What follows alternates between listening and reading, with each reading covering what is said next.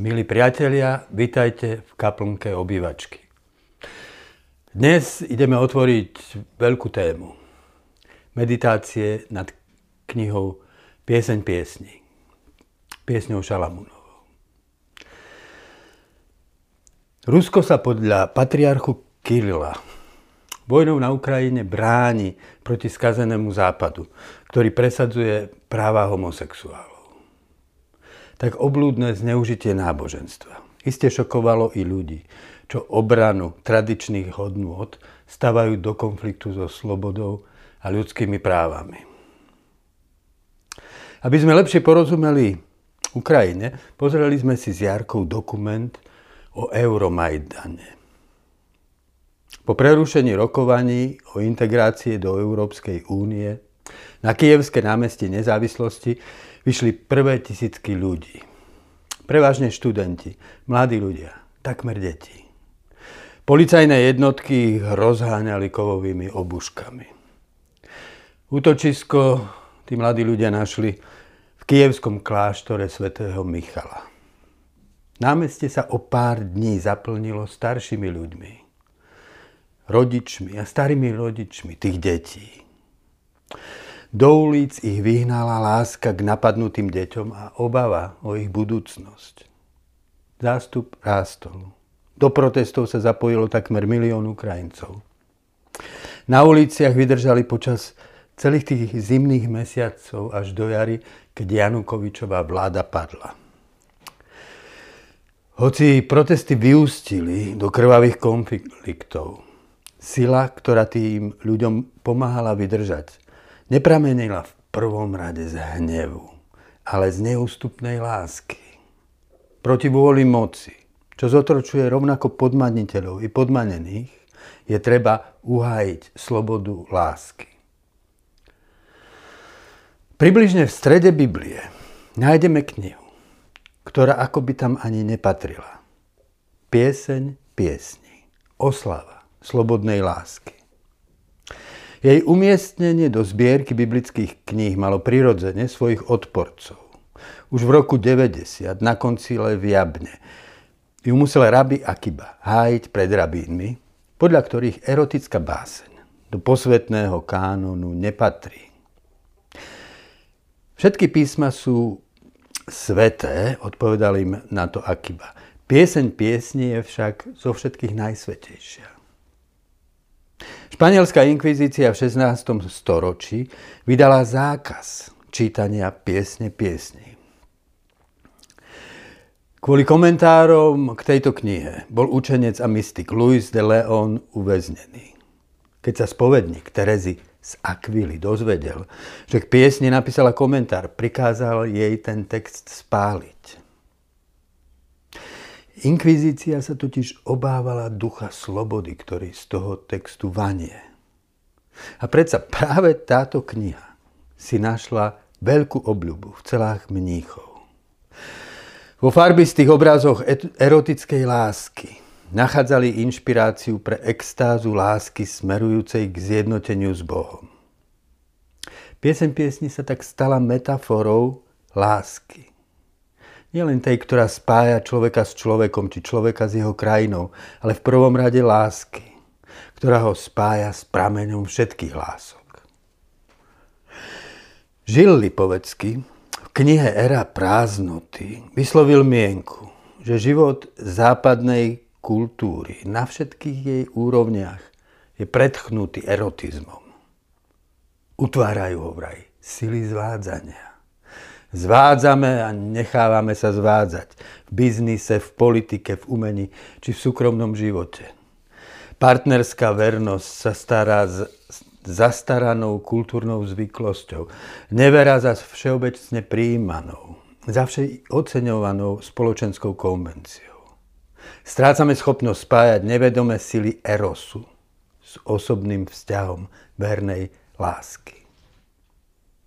Okrem krízy erotiky je tu i kríza spirituality. Strácame schopnosť vnímať a prežívať transcendentný vzťah, lásku k Bohu, ako otvorenosť tajomstvu nekonečného bytia. Meditácie nad textom piesne piesne nám azda pomôžu v jednom i v druhom. Tajomstvo erotiky je totiž vnútorne prepojené s tajomstvom spirituality. Skúsenosť túžby po zjednotení v láske, ak ju v sebe integrujeme, spája svet ducha so svetom tela v jedno. Extáza zamilovanosti nás totiž vyvádza zo seba. Prebúdza v nás túžbu po väčšnosti. Po úplnom, ničím nenarušenom zahrnutí v láske. Otvára nás pre lásku k láske všetkých lások. Indický básnik Tákur o tom napísal krásnu báseň. Milá moja, srdce mi vodne v noci túži po stretnutí s tebou, po stretnutí, čo je ako všetko ničiaca smrť. Zmeď ma ako búrka, vezmi si všetko, čo mám. V tom spustošení, v tej úplnej náhote ducha, buďme zajedno v kráse. Beda, je to márna túžba. Kde možno dúfať v takéto splynutie, okrem teba, môj Bože? No už vstupme do tej podivnej básne. Ochutnajme z nej na úvod iba pár vybraných veršov.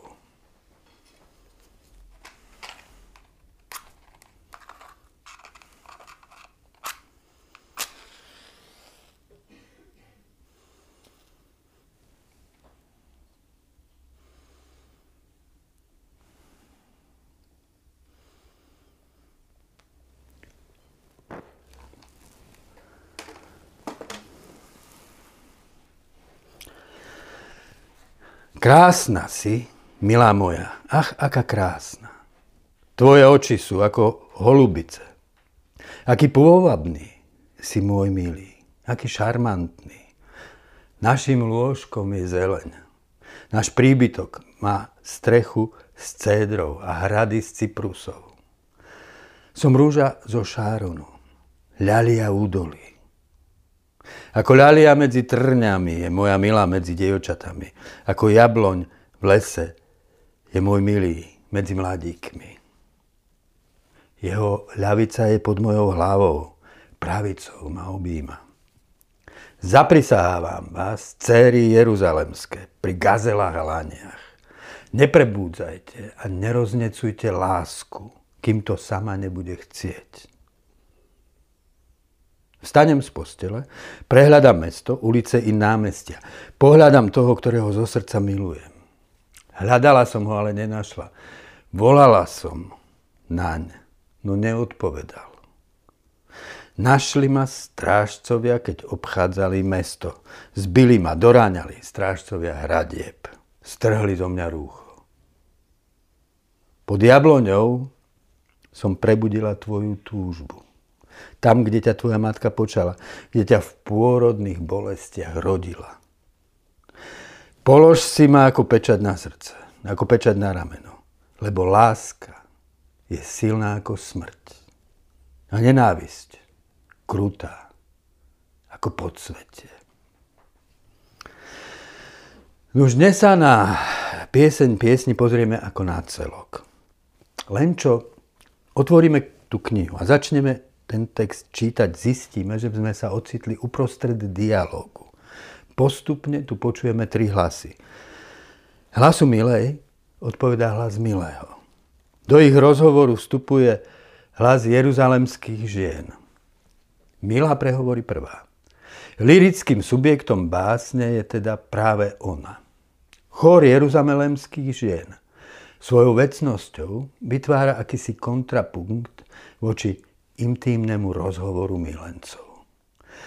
Existenciálna skúsenosť z milostného vzťahu je tak postavená do napätia so všeobecnými konvenciami spoločnosti. Roho zohráva sa pred nami dynamika cyklicky sa vracajúcich epizód. Túžba, priblíženie, spojenie milovania, odlúčenie, samota. A znova, túžba, priblíženie, spojenie – extáza a agónia zamilovaných. Túžbe sa kladú prekážky. Láskou prebudené autentické ja naráža na odpor spoločenských obmedzení. Prečo mám prechádzať zahalená pri stádach tvojich druhov? Pýta sa Mila. Neskôr ju vidíme, ako vyráža do ulic nočného mesta hľadať svojho milého. Chytia ju strážcovia. Za porušenie poriadku je potrestaná. Sekvencie básne sa odohrávajú v dvoch protikladných prostrediach. Vo voľnej prírode a medzi múrmi mesta. Oproti scenérii vrškov, hôr, paství na záhrad stoja štruktúry ulic, domov, hrade mesta a uprostred neho okázali Šalamúnov palác. Voľná príroda je predstavená ako prostredie zrodu a prekvitania lásky. Mesto so svojou štruktúrou múrov zas ako prostredie moci a vlastnenia, ktoré láske protirečia. Ústredným symbolom je tu Šalamúnov palác, stred ríše. Milenci majú svoje lôžko pod otvoreným nebom. Našim lôžkom je zeleň, náš príbytok má strechu z cédrov a hrady z cyprusov. S týmto lôžkom milencov kontrastuje Šalamúnova posteľ. Je vytvorená z uschúnutého libanónskeho dreva, je ozdobená zlatom a vystlaná milkovaním jeruzalemských dcer.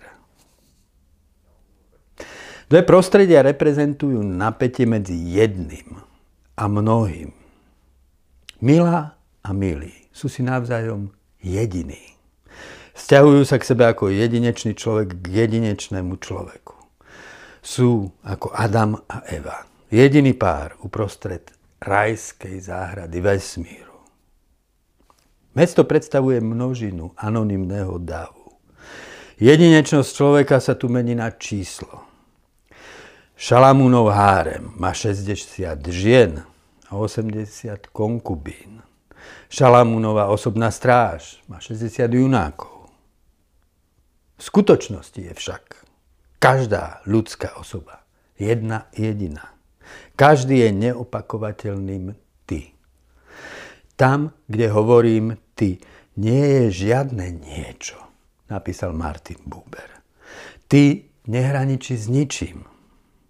Ten, kto hovorí ty, nemá žiadne niečo. Nemá nič.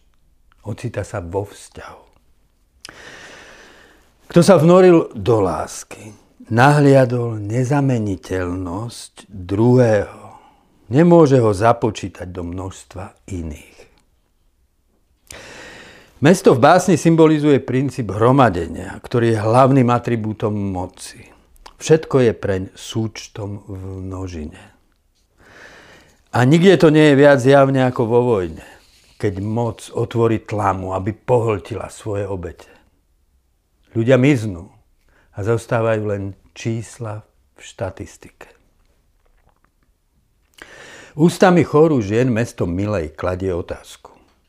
O čo je tvoj milý lepší než iný? Na túto otázku láska nemá zrozumiteľnú odpoveď. Utieka sa k detinským metaforám. Jeho hlava je ako žiarivé rídze zlato.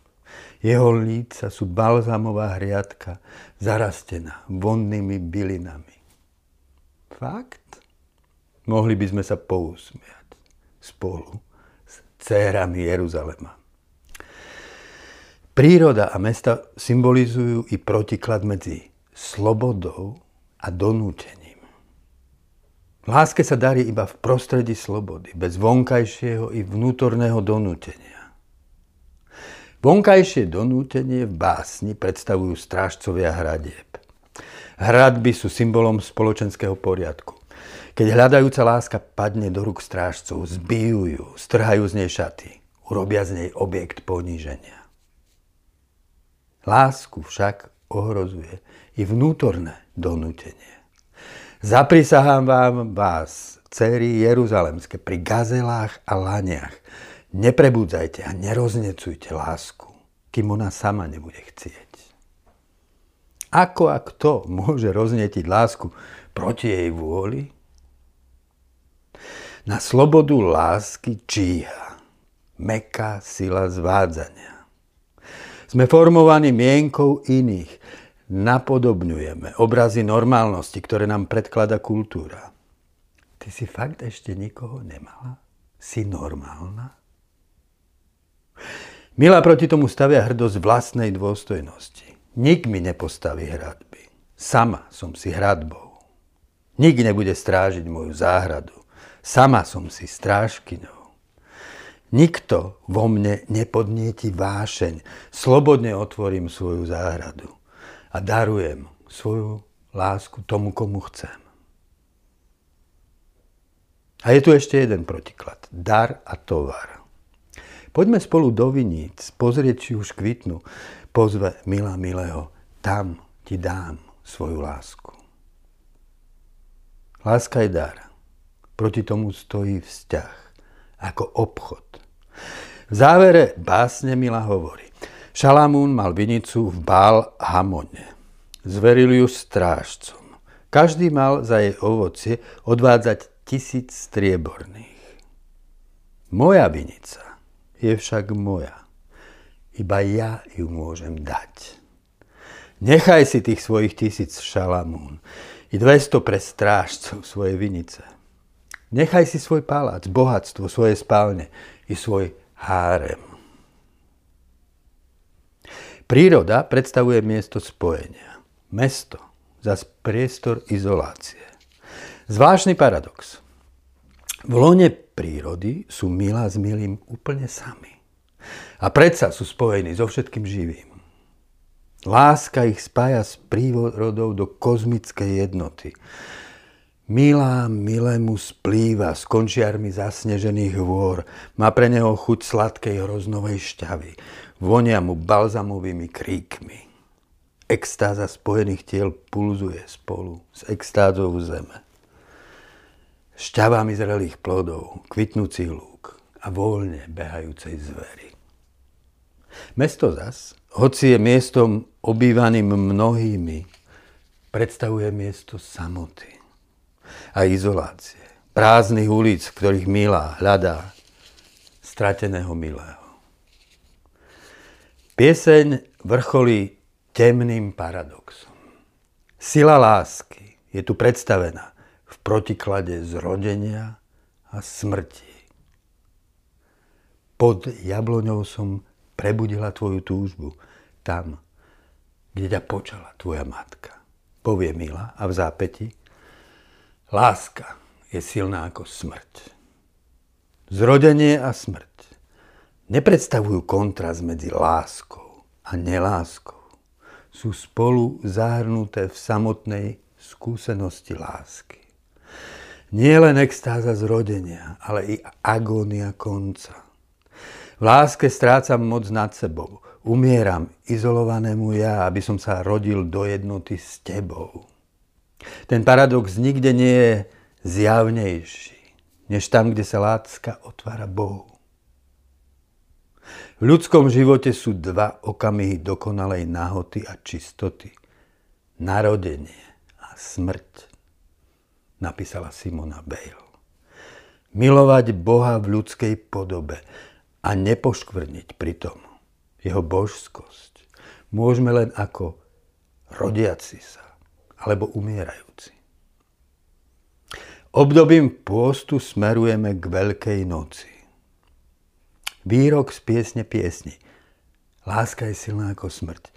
Veľká noc mení na zjavenie.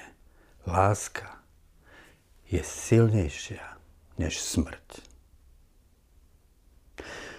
Ukrižovaný Boh dnes umiera v tisíckach smrti nevinných ľudí na Ukrajine. Spojme sa v Kristovej láske s ich agóniou. Sú chvíle, keď musíme dať svoj hlas modlitbám, ktoré trpiaci človek nemôže vysloviť, napísal Filip Jensi. V momentoch extrémnej bolesti. Božia láska zväčša nemôže byť vnímaná inak, ako prostredníctvom tela obyčajných ľudí, ako som ja a ty. V tom zmysle, sa naozaj môžeme prejavovať ako telo Kristovo.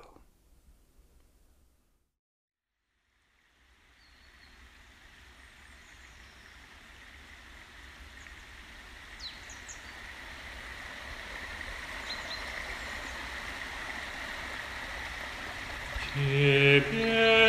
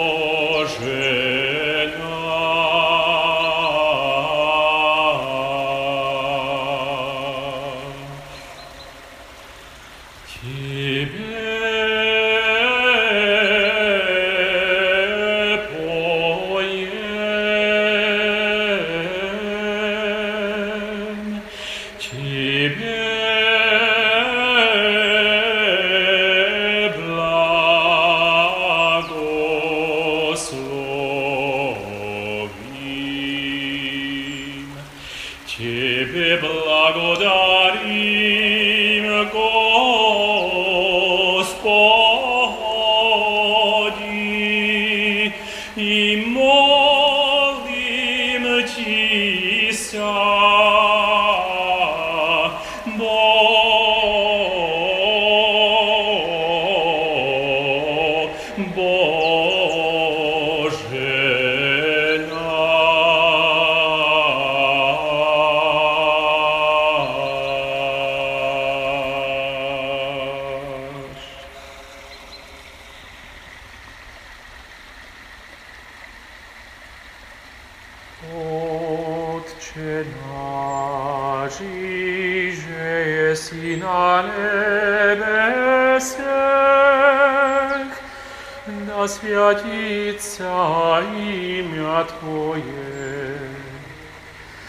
да придет царствие Твое, да будет воля Твоя, яко на небеси и на земли.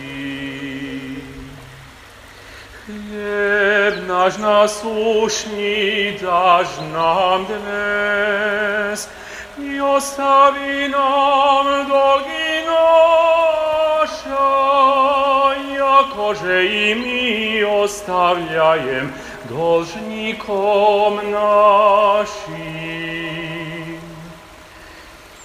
И не введи нас во искушение, izbavi nas, o tu cava